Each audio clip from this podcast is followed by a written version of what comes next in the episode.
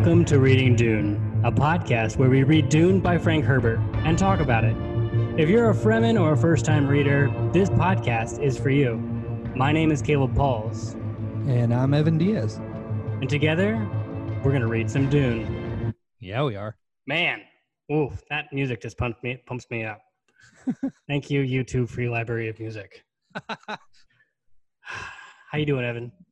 I'm doing pretty good. I am in the middle of uh, an, uh, renovating a 72 RV up with 72 Winnebago right now, so I'm a little tired. Oh man, 1972 was the time that Frank Herbert uh, actually decided to stop newspaper writing and writing full time. Are you kidding me? Nope. That was okay. That was uh, listeners. I know this just started. That was not planned. That was that literally just happened organically. No, That is that is prescience right there. It's happening. Wow. Um, so I have read Dune multiple times, um, and I've read the whole series through at least once, I think once. And I'm in equipped with the Dune Encyclopedia, and I kind of been nerding out about Dune for about a year now. And I said, Evan, you have to read this book. It's blowing my mind. And he was like, I don't know if this is something I really want to do. So I was like, all right, let's do a podcast. You've never read it.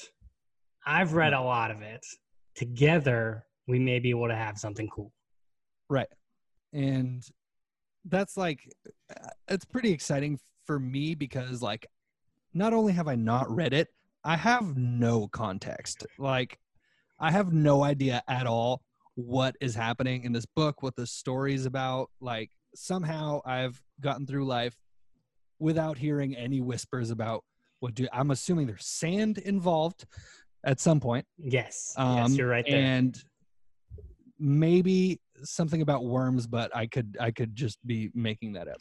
Um, and the the thing is, like, I know a lot about some other like fictional universes. Like, I know a lot about the Lord of the Rings. I know a lot about the Lord of the Rings. Um, and An unnecessary know- amount, yes. right and that is debatable um and i also know a lot about the chronicles of narnia and some other stories but like this i have no clue about so I mean, some people have regarded Dune and Frank Herbert's writing of the Dune universe as the um, Lord of the Rings of science fiction. It really did kick off the genre. Huh. And so I thought you would be perfect for this because I know you're a big nerd like that. yeah And I wanted Yeah. to walk through it. Yes i yes yes So first, I want to talk about who Frank Herbert is or was. all right let's do Um, it So where the do the Frank Herbert relates in an interview that his novel Dune originated when he was supposed to do an article on sand dunes in Oregon, but he got too involved in it and ends up and ended up with reams more raw material than he could ever need for a magazine article. Indeed, he never actually handed in this article, but it served as the seeds for the idea that created Dune. He began researching Dune in 59, 1959, and was able to devote himself more wholeheartedly to his writing career because his wife returned to work full time as an advertising writer for a department store. So he and she became the man, main breadwinner during the 60s. Um, Dune took about six years of research and writing to complete it, and was much longer than the commercial science fiction at the time. It was published in two parts, comprising of eight installments: the uh, Dune World in 63 and Prophet of Dune in 65. It was rejected by nearly 20 book publishers, and one editor prophetically wrote, I might be making the mistake of the decade, but. So Dune originally was published uh, by the Yikes. Chilton Book Company that was mainly known for auto repair manuals. And it was offered $7,500 for an advance. And so Dune wasn't an immediate bestseller, as you can imagine, from it's in the auto repair aisle of the store. It's kind of hard to find. But in 68, Herbert made about $20,000 from it, which was far more than any science fiction novel had made at the time. Um, but it wasn't enough for him to give full time writing a try. However, it did open up more doors for him, and he became a educational writer for the Seattle Post Intelligence from 69 to 72 and a lecturer in general studies and interdisciplinary studies at the University of Washington. So, you know, it did a passion project, made some money, and opened up more doors. It wasn't until the end of 1972 that Herbert had retired from newspaper writing and became a full time science fiction writer. So during the 70s and 80s, he enjoyed a considerable amount of commercial success as a writer. And he then moved to his favorite little point, which was Washington's Olympic Peninsula. His home in Port Townsend on the peninsula was intended to be an ecological demonstration project. During this time, he wrote numerous books and published ecological and philosophical ideas. Frank Herbert was a nerd. That was a lot. That's a lot. Yeah. He was mainly caught up with how the dune, the dunes in Oregon like how you could like change the planet. And it really got him thinking what would it look like to change a planet on a massive scale. Hmm. so it kind of got things moving. And it's kind of encouraging for artists like you and me to know that he didn't really make it till way late but he's still iconic. So there's there's still time for us. There's still time. We're young my friend. We're so young. So you read the first chapter of dune correct? Yes cool. This would be really weird if you didn't. right. what did you think of that first chapter? Um, I don't. It, there's not a lot that happens, but the little that does happen, I don't know. The feeling, the feeling that I got is like, I should know a bunch of history here and I don't. You know, like there's a bunch of of lore or history or whatever you want to call it that they're already alluding to that I kind of it feels like I just jumped into the middle of something. I'm like, "Whoa, whoa, whoa. What's what's happening here? What's going right. on?" Yeah, like you should um, know what's happening. Right. Um and that obviously I'm sure that was on purpose. That was, that wasn't like a mistake, but um yeah, it was really interesting, and it gave me a like a really cool view of um, what these people are like, like what kind of what their culture is like. At least like a tiny glimpse of it, um, just in the way that they interact with each other, and that's I guess that's my overview of what I thought. I mean, I also have questions. there are lots of questions that you should right. be having at this point. So I want to like let's let's dive into the chapter. Each Frank Herbert was not known okay. as the most elegant writer. In fact, many literary scholars think his writing is garbage um, because he, a lot of times he he writes people's thoughts out, which is not really conventional. Um, and he starts each of these chapters with a quote from a history book. So like looking back. Yeah. That that was that was like my first question. What's with the quotes? It's just his writing style. He wants to frame this. He was into history and like anthropology. So like looking back over our lives, you know, after we've written massive biographies or somebody has written one about us, right?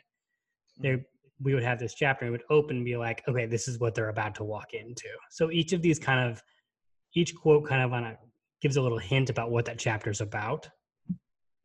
Okay, so it does it does kind of give you something. Yes. About, okay. Okay. So let's start with this one. A beginning is the time for taking the most delicate care that the balances are correct. This every sister of the of the Bene Gesserit knows. To begin your study of the life of Muhadib, then take care that you first place him in his time, born the 57th year of the Padishah Emperor Shaddam IV, and take the most special care that you locate Muhadib in his place, the planet Arrakis. Do not be deceived by the fact that he was born on Caladan and lived his first 15 years there. Arrakis, the planet known as Dune is forever his place. From the Manual of Muad'Dib by Princess Irulan. Okay. you just got all up in my second question, is Perfect. how how do I pronounce all of all of these things? You know, like uh, so uh, being being the Tolkien nerd that I am, when I read like fantasy names and words and stuff like that, I immediately think of like how it would be pronounced in Tolkien's like Elvish languages, like Sindarin and Quenya. So I'm reading these very eloquent words, maybe a little too eloquently. So- most definitely probably true. Right. So Muad'Dib, Muhad'Dib. that's how you say that. Mu, muha, there's a ha in there. Uh, yeah. Muhad'Dib. Sure. A, a lot of Frank's writings and uh, I, he, I think you could say a lot of his inspiration comes from like more um, Arabic backgrounds. A lot of because he was studying ancient religions in like most ancient religions come from a desert like place. Gotcha. So this there's there's a pulling a lot of that. So he's pulling from that. Okay. And the the um Ben Ben how do I say that? It's the it's the B'nai Gesserit. B'nai Gesserit. Yes. Okay. Some people have claimed that he pulled it from like Jesuit, like Jesuit priests, but I don't know how how true that is. Yeah, that sounds made up. That sounds made up to me. Well, this is science fiction. Most things are made up. All right, so let's. I want to take you through the context of where we are in the universe because I think this will help because this is a political book as well as a philosophical book. Cool. So this may we may have some things to talk about here. So first of all, this is in space, right? Humans have found a way to do space travel, interplanetary travel.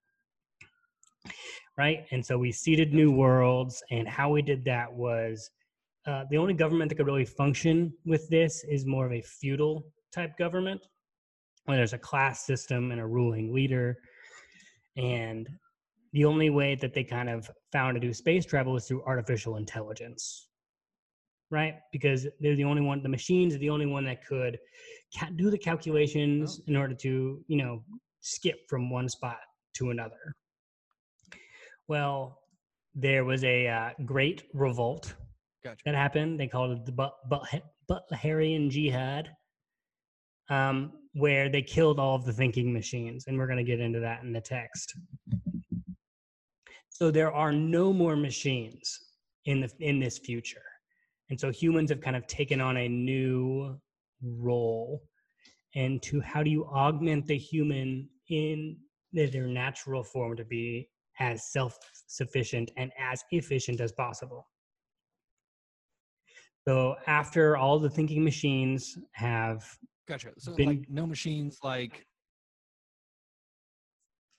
yeah, like no machine so we're almost in like a medieval type era oh no.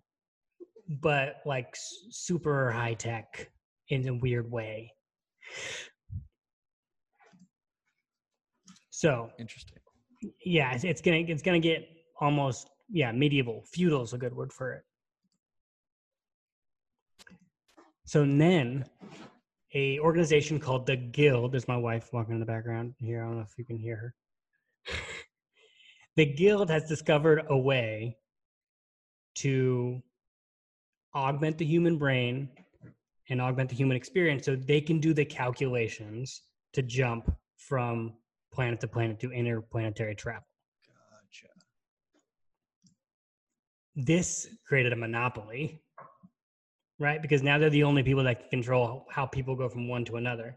And that's going to give you the context to what the Imperium is. So the Imperium is you have the Emperor,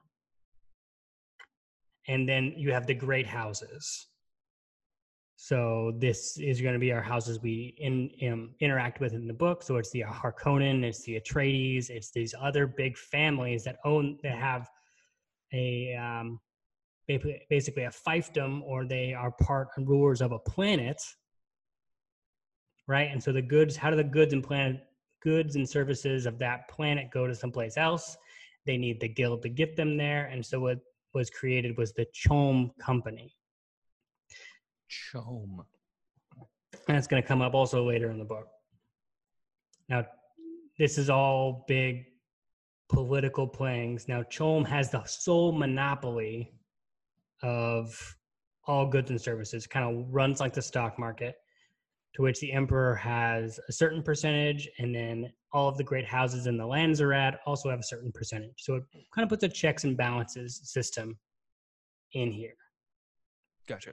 All right, the two silent partners in CHOAM make sure everything keeps running the way they are.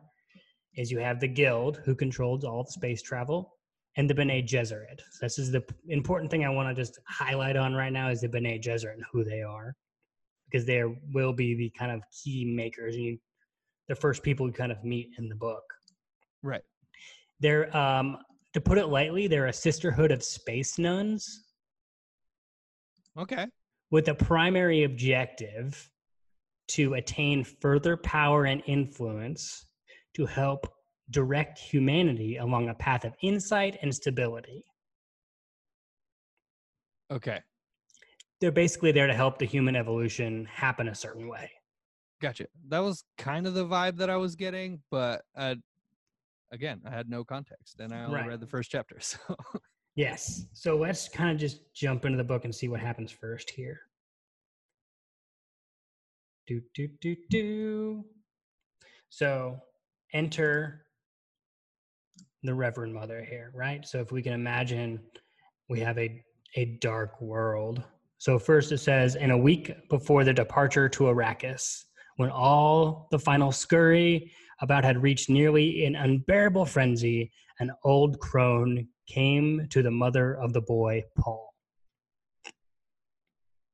So here we enter the Reverend Mother, and she flies in on a guild ship, enters the castle from a back door, and she's, of course, greeted by the, an old woman was led in by the side door down a vaulted passage by Paul's room, and she was allowed a moment to peer in at him as he lay in his bed. weird. Very weird. And she notices that, and she's now talking to the lady Jessica, who would be Paul's mother. Right. And she's kind of they're sh- they're almost talking back and forth, like she's she's the superior and Jessica is the subordinate. yeah, she's kind of salty. Like, though everything she says is kind of stings. Yes, something has happened that she's not happy with, and she's here to deal with it. Yeah. Um, and that's Paul. She's here like they'll. The Atreides family has now leaving to Arrakis, and she needs to go look at this thing that's happened, and that thing is Paul. And she notices that he's awake, and that he's listening, and she just kind of laughs at it like oh you're gonna need all the wits you can get when you meet if if once you meet the gom jabbar Gom Jabbar. Yes That was okay. That was the one word I didn't pronounce in a fancy way. I was like, "What's a gom jabber?" That's cool. the gom jabbar Gom Jabbar. Okay, cool. and of course this gets paul's mind spinning what is this is this some thing so his, his mind is kind of set on that um and he's he's paul is kind of taken aback by the way that this reverend mother talked to his mom like Right. she right? Like he she kind of talked to lady jessica like he was quote unquote a serving wench not a Bene Gesserit lady. Like something is up with this woman. Why is she being so rude to my mom? Doesn't Right. she know that she is like the duke's lady? What are you doing? Everyone respects her on this planet. What are you doing? Right. he's just kind of he mouthed her strange words gom jabbar Kwisatz Haderach There'd been so many things to learn. Arrakis would be a place so different from Caladan that Ma- Paul's mind whirled with this new knowledge. Arrakis, Dune, desert planet. So Paul's trying to figure out what happens here. So let's just continue reading because then we're going to get into some stuff here. So Thufir Hawat, his father's master of assassins, has explained it that their mortal enemies, the Harkonnen, had been on Arrakis 80 years holding the planet in a quasi fief under the CHOAM Company contract to mine the geriatric spice melange. Now the Harkonnens were leaving to be replaced by House Atreides in a fife complete, an apparent victory to the Duke Leto. So this now kind of plays into the politics. Right, the Harkonnens were given Arrakis, where they mined the geriatric spice by the CHOAM Company. And the Dune Encyclopedia gets into this that there's a once um, the guild and CHOAM was set up, there's a great convention that was set up that they didn't want to just kill innocent people. So the only way to kind of move up the ladder of the stock market, right, of CHOAM is to take out other houses. And then you eat up their portion of the company. Okay. So if you were a lower house and you wanted to like move your way up and gain more status, more money in the CHOAM company, more leverage, you would just take out other houses. And the way they did that is they had a master of assassins, like club, these mentats, which were trained human supercomputers that you ordered. They were trained in a school and you would get them and they that they were trained the, the way they would think about things is the way a computer would think about things. Okay. So they they take information and then they, they they need as much information as possible to see all the possible avenues. And Hmm. the Harkonnens and the Atreides have been in this feud, and someone had decided that they were the Harkonnens were going to leave and the Atreides were going to get Arrakis. They were going to have complete control, and Arrakis is the most powerful planet in the Imperium because this is where the spice is mined and found. And we'll get into what spice does later. Okay. It does some weird stuff. Sweet. But this also contained the most deadly peril, for the Duke Leto was popular among the great houses of the Landsraad. A popular man arouses the jealousy of the powerful. So this is a trap. I'm just going to lay it out for you. This is a trap. Oh. Gosh, I was not ready for a trap. They are walking into a trap, and they all kind of know it because they're hated people. They're hated Harkonnens. Don't give this up easy. And the Duke is well known and well liked. There's no way this is going to be easy. So Paul is on edge, to say the least. Okay. And let's see. Um, and also jump in whenever you want to jump in when you see something interesting as we kind of go through this. I'm just learning so much. I like read this chapter. I was like, oh, okay, that was easy, but apparently not. Apparently, there's a I took- context that I was missing. My like third time around, I was like, holy crap, there's a lot. Like every chapter has a lot of things happening in it that's very needed. Gotcha.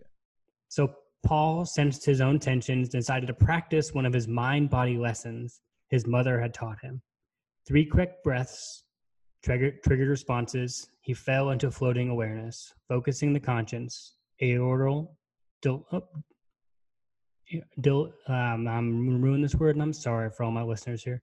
Avo- avoiding the unfocused mechanism of consciousness to be conscious by choice. Blood enriched the swift flooding overload regions do not one does not obtain food safety freedom by instinct alone animal consciousness does not extend beyond the given moment nor into the idea that its victims may become extinct right he's doing this thing that his mom taught him and his mom is a Bene Gesserit and the Bene Gesserit are known for their they the only way I can slightly describe them is they're Jedi Knights they have learned Okay. to flex every look at every nerve ending in their body and control it so he's doing Gotcha. things with his body and his breath in order to give a heightened state of awareness and the duke the dune encyclopedia has like way too much information on this Okay.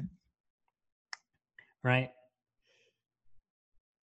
And as the morning comes, Jessica comes in and she's like, hurry, dress. She like gets it all the clothes for him. And then Paul wants to know who this woman is. He says, I dreamed of her once. Who is she? She is my teacher at the Bene Gesserit school. Now she's the Emperor Truthsayer. And Paul, she hesitated, you must tell her about your dreams. So Jessica probably called her in on this. Like Paul, she's thinking that Paul's having these dreams and her superiors need to know. They need to be alerted to what's happening. I will. Is she the reason she, we She kind of knows something weird is going on. Right. She's she's Okay. been teaching her son all of the practices that the space nuns were using, Right. which males don't usually get. Right. Yes, because nuns are women. All right. Jessica says she was my teacher at the Bene Gesserit school, right? Um, Paul says I will. Is she the reason we got Arrakis? Jessica, we did not get Arrakis. So there's this idea that like something is happening behind the scenes. Like we were not. This was not a gift given. This is like a tease. Something was like decided in back rooms, and this is what happened. We did not win this outright. right. Yeah. It, w- this isn't a victory. This is something that's happening to us. Kind of that kind of vibe. Oh, for Okay. sure. Um, bam. So now we're going to meet the Reverend Mother Gaius Helen Mohiam and the Gom Jabbar test. All right. So she's waiting in her room. Paul's kind of there or about to come in. Um, the windows on each side overlooking the curving southern bend of the river and the green farmland of the Atreides family holding. But the Reverend Mother ignored the view. It says, remember that Caladan, the planet they're on, is lush water, ocean, forests, the very opposite of what Dune is going to be. Gotcha. She was feeling her age this morning. She blamed it on the space travel and the association with that abominable spacing guild and its secretive ways. But here was a mission that required personal attention from the Bene Gesserit with the sight. Even the Padishah Emperor's truthsayer couldn't evade that responsibility when the duty call came. Damn that Jessica, the Reverend Mother thought. If she'd only bore us a girl as she was ordered to. Okay. The Bene Gesserit are only supposed to give, they have, okay, they have worked the evolution and control somehow that they can control every nerve ending in their body as well as their ovaries, everything, everything. They can literally control everything. So they're only supposed to have Okay. girls.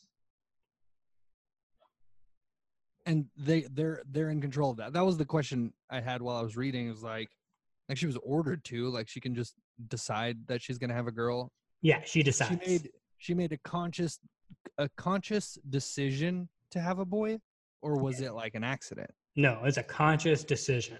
Oh, okay. she's she's a crazy ninja with her body like and and feeling everything and knowing everything.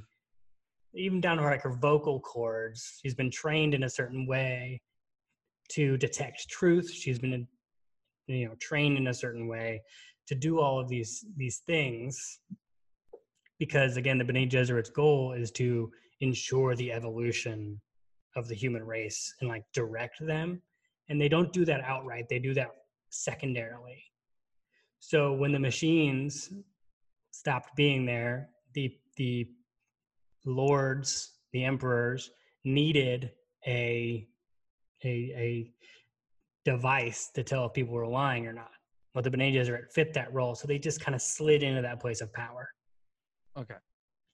Jessica stopped three paces from the chair, dropped a small curtsy and a gentle flick of the left hand along the line of her skirt. Paul gave a short bow his dancing mother had taught him, the one used when in doubt of another station. So Paul is actually kind of a little brat at this point. Like he is the kid of the Yeah, Duke on this planet. He, who is this woman? Right? He has no clue about who he's talking to. Um, so then what happens is the, the Reverend Mother needs to give this test to Paul, and so Jessica has to leave. And it's good to know that Jessica's also done this test. right? She is she has passed this test Right. before, and here we also learned that um because Paul, of course, gets all snarky with the Reverend Mother, saying, "Why do you talk to? Why does one dismiss the Lady Jessica as though she were a serving wench?" A smile flicked in the corner of the wrinkled old mouth.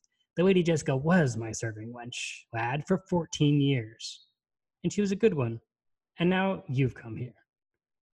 A voice whipped out at him. Paul found himself obeying before he could think about it. Using the voice on me, he thought. He stopped at her gesture, standing beside her knees. All right, let's talk about the voice. Yeah. What's that about? These are not the droids you're looking for.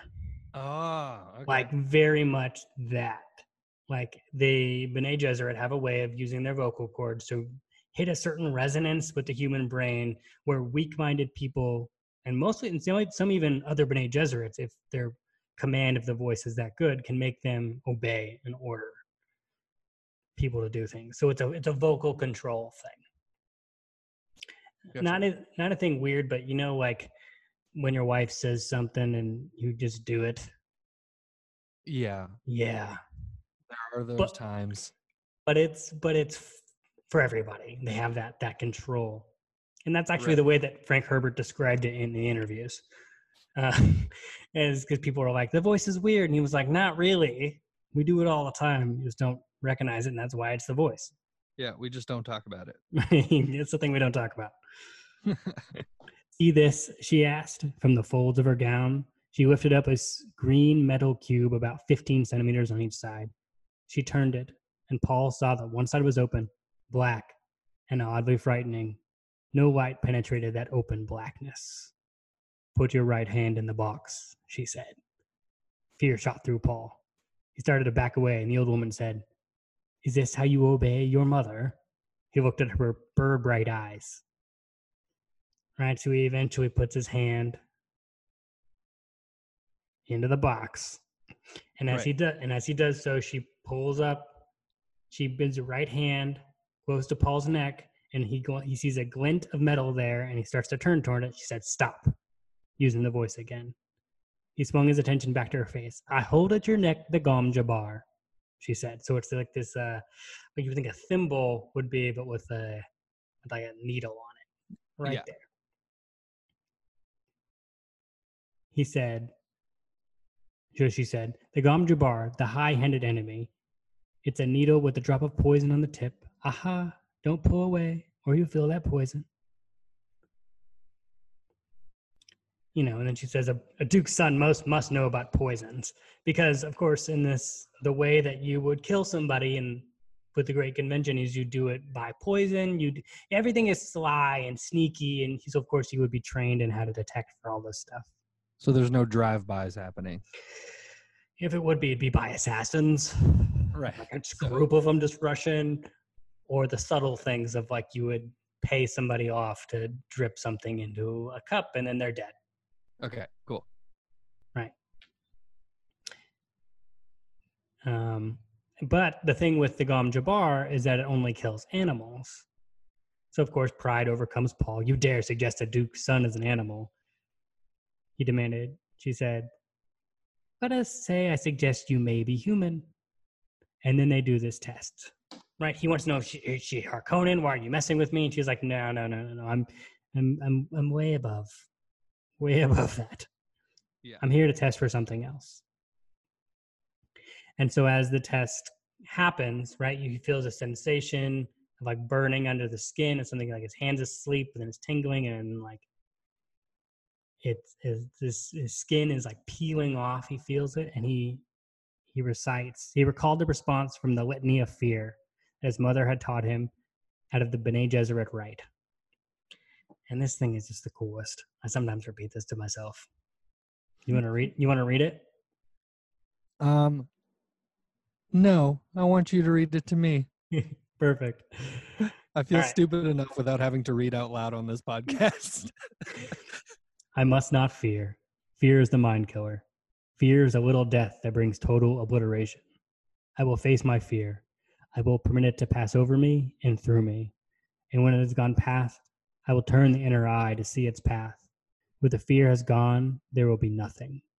Only I will remain. That's heavy, It's so dope. dude. right? It's this idea of that anything, anything that's going to come into your mind to say, pull out, leave, get away, right? It says, no, no, no, no. That if I give in to that little thing right there, that is this small little thread that will pull down everything. Instead, I will let it, I will let it pass over me. I will acknowledge that it's there, and when I turn around, it won't be there. Only I will be there. Dude. That's good juice. That's Dude. good juice. I'm, So sitting- that- I'm I'm like underlining stuff as we're going through. Oh, for sure. I don't want to forget that. Here in my Kindle, it says that uh, that quote has five thousand highlighters to it. Wow. Everyone just went to town on that quote. It is it's the thing that kind of Dune is known for. Is that litany against fear. So his calmness returns. He says, "Get on with it, old woman." She kind of gets angry at him, and so finally, she says, "Withdraw your hand." And the Gom Jabbar takes you. Understand? And so he, he wants to know what's in the box. Pain. Right? He feels the increasing the tingling on the hand. It gets worse and worse and worse. Right. He says, Why are you doing this? To determine if you're human, be silent. There's that salt again. Mm, right. Like, come on, I'm here to test you. Paul Quince's left hand into a fist, and burning sensation increased on the other hand. It burns. Silence. Pain throbbed up his arm. So it's going after it. Pain, the burning. He's, I think, and you can imagine like your flesh just rotting off your hand, and you have to keep it in this box. Right. And he can't see his hand. He can't No. see anything that's happening to his hand. He just feels like a ridiculous amount of pain. So Yes. he's assuming there's something awful happening inside the box. Mm. Right. And the test here is to see if he's if he's human. Because an animal would pull out of the box, right? To leave, get away, too much pains, go away. But a human, a human waits in the trap. A human waits for the person to come and so it can kill the threat to its own kind and thus keep the human species alive. So it's like a the opposite of what you would think like it's to to turn off that animal instinct. Yeah. So finally he says, Stop. No woman, eh, child ever withstood that much. I must have wanted you to fail. She is that salt on salt. Yeah. so- She- wait, she she said stop, right? Yeah. Okay. She leaned back, withdrawing the Gom Jabbar from his neck. Take your hand from the box, young human, and look at it like she's decided he's a human. Wow. He fought down an aching shiver, stared at the lightless void where his hand seemed to remain its own violation. Memory of the pain inhibited every movement. Reason told him not to withdraw it from the black stump. Withdraw a black stump from the box. Do it, she demanded. She pulls it away. No mark, no sign of agony, normal hand. Pain by nerve induction, she said. Can't go around maiming potential humans. Man's got a point there. Right. So he said, but the pain, pain, uh, she sniffed. Human can override any nerve in the body. So that's that Bene Gesserit teaching, right? We can, we have the control over our nerves through will or something else. She said, he always said, you did that to my mother once. Ever sift sand through a screen? She asked. Sand through a screen? Like that's kind of weird. Why would you say that? Uh, we Bene Gesserit sift people to find the humans. I observe you in pain, lad. Pain merely the axis of your test. Your mother told you about other ways we are observing you. I can see the signs her teaching in you. Our test is crisis and observation. She heard the confirmation in her voice and said, It's truth. She stared at him. He senses truth. Could he be the one? Could he truly be the one? She extinguished the excitement and reminded herself, Hope clouds observation. All right. That's that's that's some more good juice right there. Hope clouds observation. Oh, right. They these these the Bene Gesserit also sworn not to love because it clouds the mission. Hmm. He gets in the way. A good Bene Gesserit goes and like does what she needs to do. Right? Um where we're gonna find so let's see.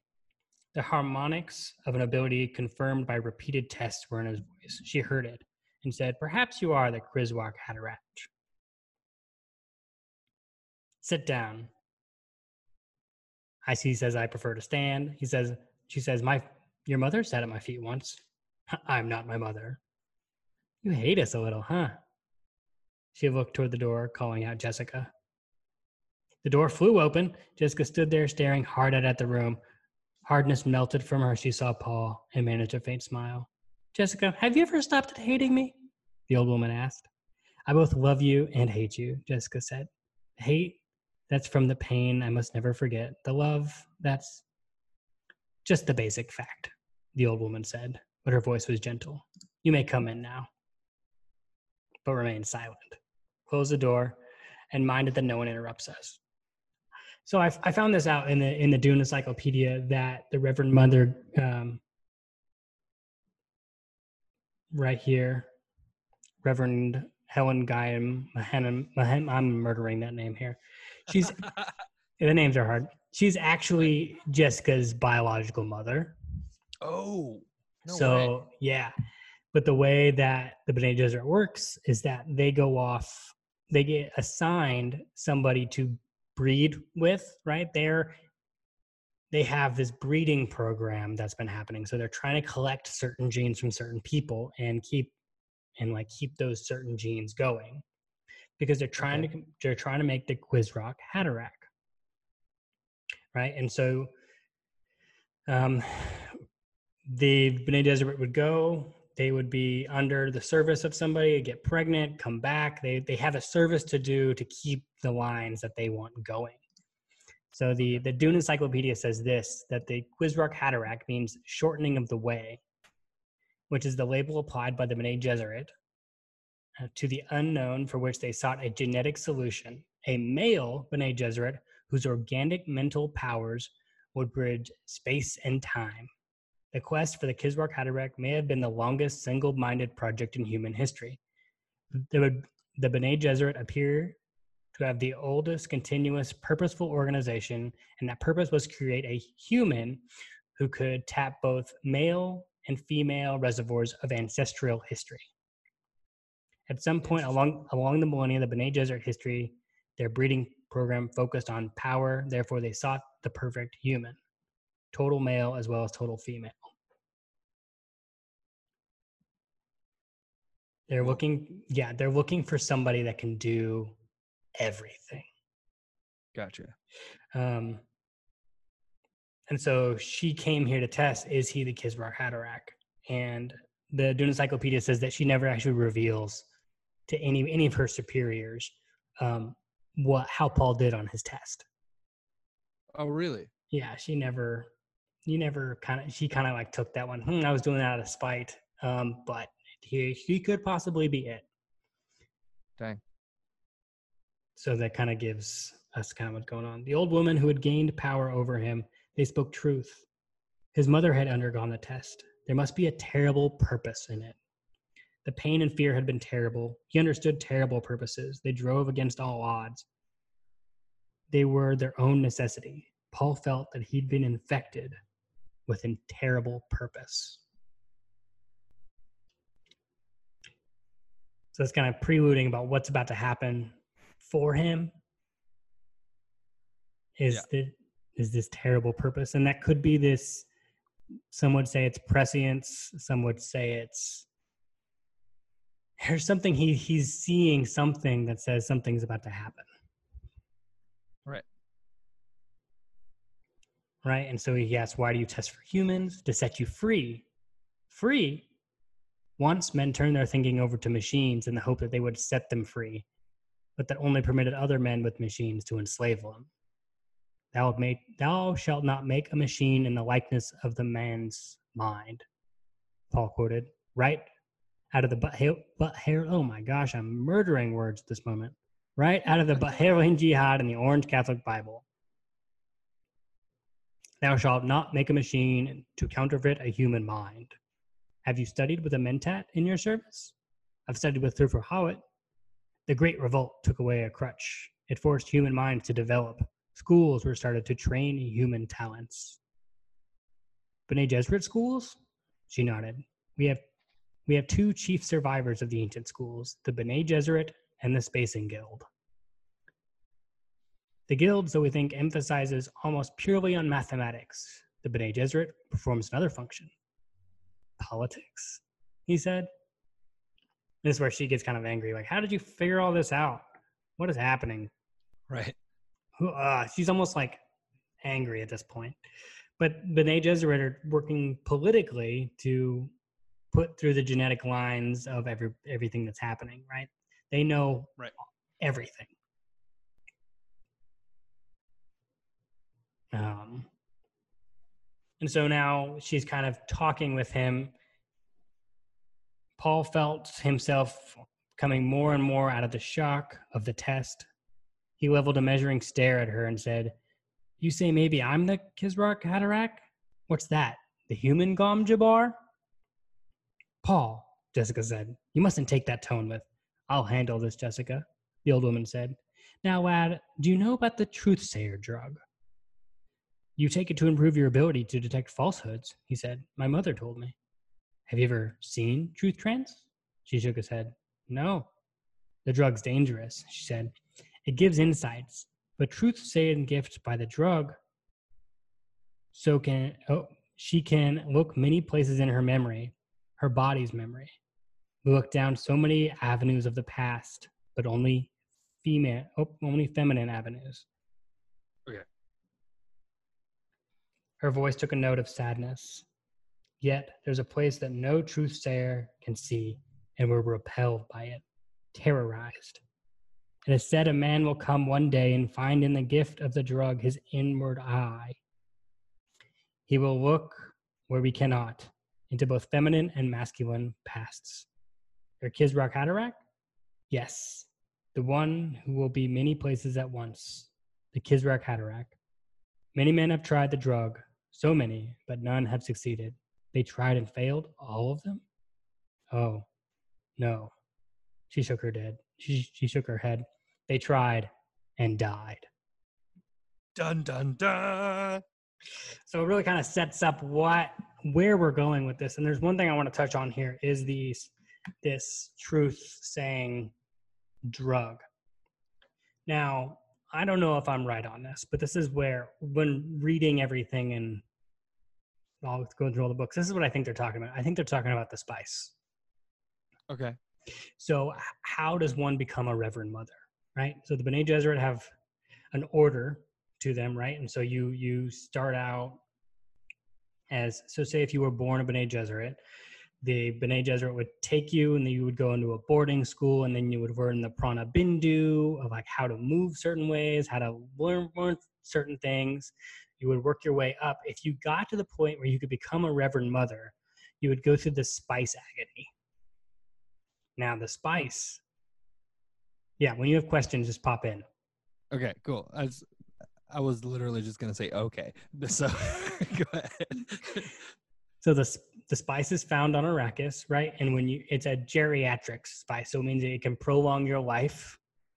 So I think in the later books you can see people up to 300 years old. If they, Oh. so if they take a certain amount, it can kind of like delay the aging process. Um, it also gives you, it's also extremely addictive. So if you get off of it, you die. So okay. kinda- so it's it's it seemed because like the the the truth sayer drug just kind of popped up at the like there was a bunch of stuff that they were talking about and then giving giving context and then this just kind of like oh i'll sell this thing um Out of nowhere. so I, I didn't know if it was another type of test or something that like you take you take the drug the thing happens in your brain where you experience things and then you either are just like cool or you're dead So yeah. So how? Yes. So how the um, Gesserit do a truth sayer, right? is when you take spice to a certain level, you go through a spice agony, and the only way to kind of get rid of it is to you basically go into this drug trance, as it's described later on in the book. So we'll get there.